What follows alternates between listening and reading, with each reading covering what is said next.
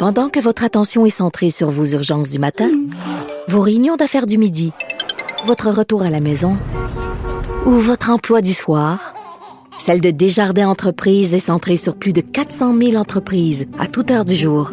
Grâce à notre connaissance des secteurs d'activité et à notre accompagnement spécialisé, nous aidons les entrepreneurs à relever chaque défi pour qu'ils puissent rester centrés sur ce qui compte, le développement de leur entreprise.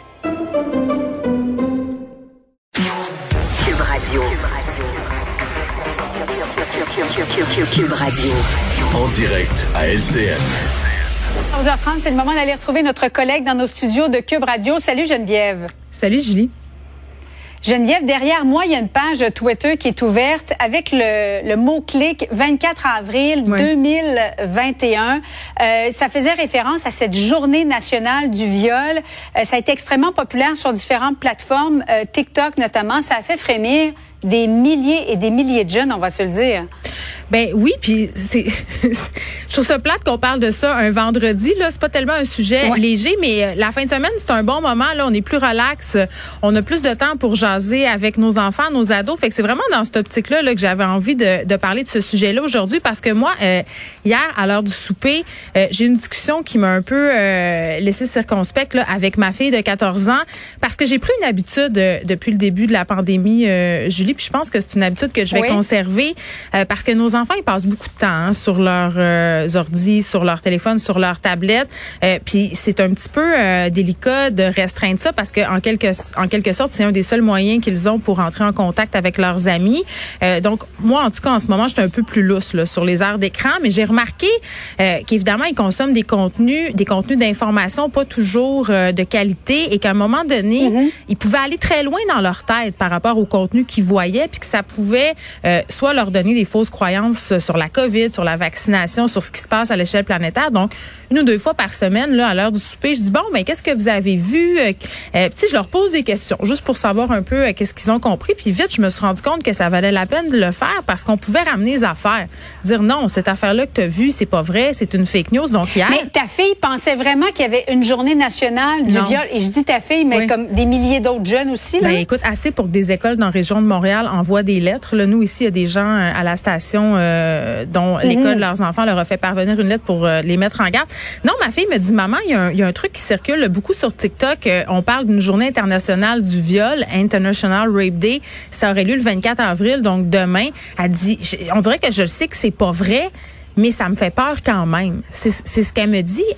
Elle, semblait me dire euh, qu'il y avait des jeunes à son école qui croyaient ça, qui croyaient que ça avait avoir lieu, euh, des filles qui paniquaient, donc qui se sentaient un peu euh, intimidées par tout ça. comme si ça laissait la porte entrouverte que le viol serait permis cette journée-là. Là. Ben oui, c'est ce que c'est ce que sous-tend la rumeur. C'est une légende urbaine. Là. Je veux qu'on le dise, c'est une fake news. Oui, oui. les TikTok a fait une sortie par ailleurs envoyé un communiqué pour dire que la vidéo vidéo là, qui serait à l'origine de tout ça, euh, ils ne l'auraient jamais trouvé sur leur plateforme. Donc, elle n'existerait même pas. Mais le mot-clic existe. Il y a des gens qui partagent des contenus en rapport avec cette journée-là. Euh, il y a même des gars qui ont embarqué dans l'affaire en disant, nous, on va aller vous défendre, les filles et tout ça. Donc, c'est allé très, très loin. Et c'est ça qui est inquiétant. Euh, c'est la façon dont, mm-hmm. en ce moment, ça fait boule de neige sur les médias sociaux et la vraie peur. Puis, je trouve que c'est vraiment, là, si vous avez des enfants ce soir ou demain soir, là, peut-être leur poser la question. Moi, c'est de ça dont j'avais envie de parler, pas euh, faire boule de neige avec cette histoire-là puis lui donner du crédit, mais de parler de la peur que ça peut faire ressentir à des ados. Tu, sais, tu ouais, et c'est c'est surtout, j'allais dire, Geneviève, que ça donne l'impression que le viol, ça se passe dans une ruelle, il fait noir, c'est un inconnu, euh, il te prend par en arrière, il te viole, alors que tout le monde sait que les viols souvent sont commis par des gens qu'on connaît. Ben oui, puis oui, ça, ça, ça, ça met en lumière ce gros préjugé-là, mais, mais je trouve que au-delà mm-hmm. de ça, ce qui est le, ce qui est plus grave et, et ce qui est le plus terrible, c'est que je parlais avec une experte tantôt, euh, euh, bon, euh, dans ces affaires-là, puis elle me disait, ce que ça nous dit encore, il faut se demander d'où est-ce qu'elle vient la menace, qui est menacé. C'est encore les femmes, c'est encore les femmes qui ont peur de sortir dehors. Mhm. euh, donc, je comprends qu'il y ait des jeunes filles qui puissent se sentir intimidées euh, par ces contenus-là. Puis moi, ce que j'ai dit à, ma fille, j'ai dit, si tu vois passer ces, contenus, ces contenus-là, il faut que tu les signales. Les plateformes ont une responsabilité. faut que tu les signales. C'est inacceptable.